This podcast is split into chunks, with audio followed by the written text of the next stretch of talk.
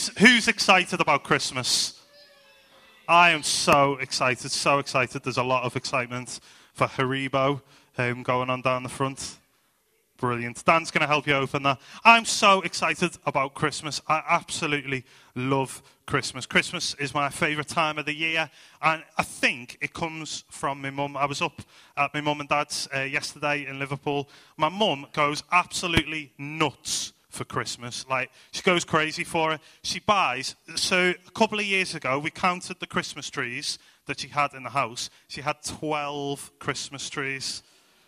12. One outside, one indoor, one in the living room, one, on, one in the toilet, one in the, on the landing. It's just ridiculous. My mum buys uh, Christmas toilet paper. She's got little Christmas trees on.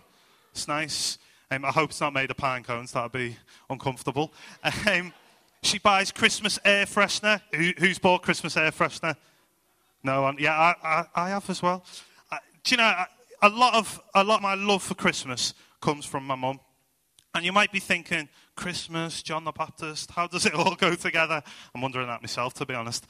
Um, but Dan read to us from Mark chapter 1 before, um, and John the Baptist has a very important role in Christmas. He has a very important role in the story of Jesus. You see, John the Baptist was born about six months before Jesus, he was Jesus' cousin. Um, and John the Baptist had a very important role. It says this in Mark 1, verse 2 and verse 3. It says, It is written in Isaiah the prophet, I will send my messenger ahead of you who will prepare your way.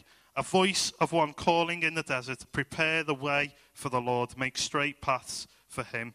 And so John came, baptizing in the desert region and preaching a baptism of repentance for the forgiveness of sins. John the Baptist's job was to prepare the way for Jesus, to prepare the people for the coming of the Messiah. It was his job to set it all up. It was his job to say, He's coming, He's coming soon, He's, he's on His way. It was, it, it was his job to prepare the way. Now, when we think about preparation, what, what does that mean? What are, we, what are we preparing for? When I think about Christmas, I kind of think Christmas is largely about the preparation. You know, we, we have the advent calendars. Our Christmas trees go up early in December. We, we've got all the present wrapping. We've got, we've got all the, all the present buying. We've got the turkey to prepare. We look up Nigella recipes or Jamie Oliver recipes. Or we, we prepare the spuds. We, I always have to do the peeling of the sprouts on Christmas Eve. That's my job on Christmas Eve. Glass of mulled wine, peel the sprouts, Christmas film on TV. That's my job on Christmas Eve. It's all about the preparation because Christmas Day hits us, we open our presents, we have our lunch, and then we fall asleep with our Christmas cracker hat on. And then it kind of gets to, to about 8, 9 o'clock, and we think, was that it? Like, does anyone ever have like a sense of like anticlimax at the end of a Christmas day when you're like, oh, all that stress for about six weeks, and now like the other day I put the I put the Christmas decorations up, and I was I kind of felt sad putting them up because I was putting them up thinking, in about four weeks, I'm to have to take these down again. And I'm going to be really depressed. And I'm going to be like, oh, last Christmas again. I genuinely felt really sad. And I was like, I should be happy. I'm putting the Christmas decorations up. Christmas is all about preparation. Um, and I think I want to ask you a question this morning. What are you preparing for this Christmas? If I'm honest, when I think about my Christmas this year, what I'm excited about, I'm excited about getting my new golf club. I'm excited about spending time with family. I'm excited about watching some Christmas specials. I'm excited about watching films. I'm excited about chilling out. That's what I'm preparing for this Christmas. John the Baptist's job was to, was to prepare a way for Jesus. If I'm honest, if I look at my Christmas preparation at the moment, I'm not preparing a way for Jesus, and I want to put that right. I wonder this morning are you preparing a way for God to speak into your Christmas? Are you preparing a way for Jesus to move in, on, on Christmas Day? However that looks, are you preparing a way to celebrate the greatest event in the history of the world? Because it is God, the creator of the universe, humbled himself, came to earth, not just as a man, as a baby. I think that's incredible. And yet I'm excited about watching some films about a fat man in a suit. Like, I'm, that's Santa Claus, by the way. I'm excited. That's what I'm preparing for, but I want to put my preparations right. If you were to look at your, uh, your preparation, if you were to look at it in a graph, um, and, or in a pie chart. You know, we have to do timesheets um, as part of our jobs, and, and it kind of brings out percentages of time that you spend doing things. So for me, like playing FIFA with young people will be really high. Um, admin, like 0.1%. Um, and if you, were to, if you were to split your time and your preparation up into Christmas, how much of that percentage would be preparing a way for God to move? Or if you were to look at your bank account, if you were to look at, at, at a statement online or a statement from the bank, what would your bank account say about your preparation for Christmas? I know what mine would say. It's a challenging question this morning. The second question I want to ask you is what if God was asking you to be John the Baptist this Christmas? In John 1, verse 29 to 37, it says this The next day, John saw Jesus coming towards him and said, Look, the Lamb of God who takes away the sin of the world. This is the one I meant when I said, A man who comes after me has surpassed me because he was before me. I myself did not know him, but the reason I came baptizing with water was that he might be revealed to Israel. Then John gave his testimony. I saw the, he said, I saw the Spirit come down from heaven as a dove and remain on him. I would not have known him except that the one who sent me to baptize with water told me, The man on whom you see the Spirit come down and remain is he who will baptize with the Holy Spirit. I have seen and testified that this is the Son of God. The next day, John was there again with two of his disciples. When he saw Jesus passing by, he said, Look, the Lamb of God. When the two disciples heard him say this, they followed Jesus. I wonder, is God asking you this Christmas to be John the Baptist? See, John the Baptist's job was to prepare a way. And then when Jesus came, he said, Look, there he is. That's the Messiah. There's the Son of God. There's the Lamb of God, the one that takes away the sin of the world. I wonder, could you be a John the Baptist this Christmas? Could you point out Jesus to people? I'm not, I don't mean like when you drive past the Nativity, go, There's Jesus! Like, could you point out Jesus to people and say, actually, the reason that we celebrate Christmas is this? Could you share your faith? Could you point out the times that God has moved in your life?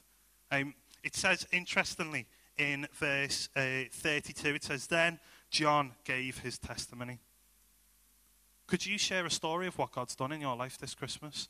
I don't know whether you've got family who, who don't know God or, or uh, friends or, or work colleagues. Could you share something of the story uh, that has changed your life? Could you share a story of what God is doing in your life at the moment? Could you be John the Baptist this Christmas? You know, we've done some incredible things over the past couple of weeks. Um, with kind of the food bank last Sunday. We, we've, uh, we're raising money for the Amalo project um, over Christmas. What could you do individually um, to be John the Baptist to people? Could you um, invite a neighbour round for Christmas lunch who might otherwise be on their own? Do you know, my mum, um, a couple of years ago, invited uh, our old neighbour um, to, to our house on Christmas Day because she was going to be on her own. And I was like, mm, I don't want a weird old lady in our house on Christmas Day. But you know, it was incredible. She was so, so touched and so blessed that we'd invited her into our home on Christmas Day and given her Christmas lunch. Could you do that this Christmas? Is there somebody that you know that's going to be on their own? Could you um, give stuff away? Could you turn to people and say, Do you know what? I've got enough. Why don't you, uh, instead of giving me a present, why don't you donate to a charity? Or why don't you, you know, there's loads of uh, schemes that you can buy donkeys and stuff um, all over the world for people. Why don't you um, be a John the Baptist this Christmas? Because you know what? Christmas is about sharing. For me, Christmas is about sharing and celebrating the best news that the world has ever seen. Take a look at the screen. My mama told me something when I was growing up that has forever changed my life. She played the piano at our little church at 3rd and Pine Street for 37 years. She tried to teach me to play the piano, but I wasn't very good. She would teach me the names of the notes, what a major key is, what a minor key is. She tried to teach me musical theory, but I was just bored. Then, one day, she told me that the best news in the world is found by playing a simple scale on the piano. I had no idea what she meant, so she told me to play an eight note scale. So I did.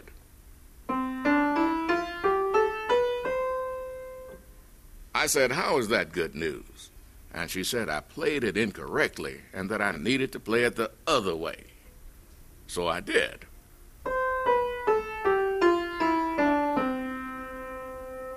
Again, I said, How is that good news? And she said, I played it the right way, but I needed to add the pauses. The pauses?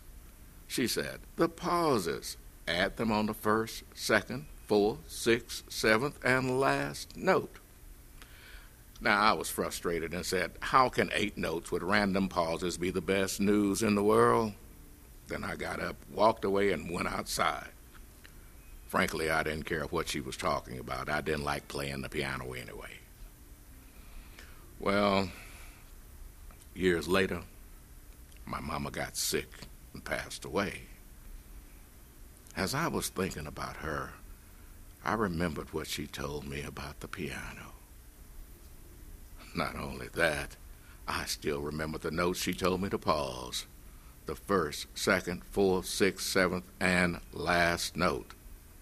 So I sat down at her piano and played the scale with the pauses.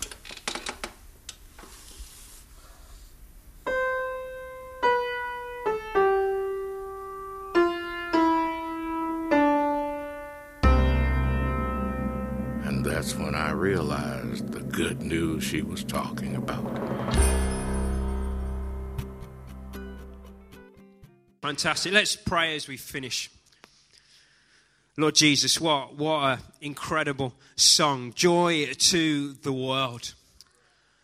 And Lord, that keyboard that we, that we pictured there, and the pauses, the pauses. Lord, for us, I pray as we head into Christmas and the hectic nature of it all, Lord, it may just be that you're in the pauses.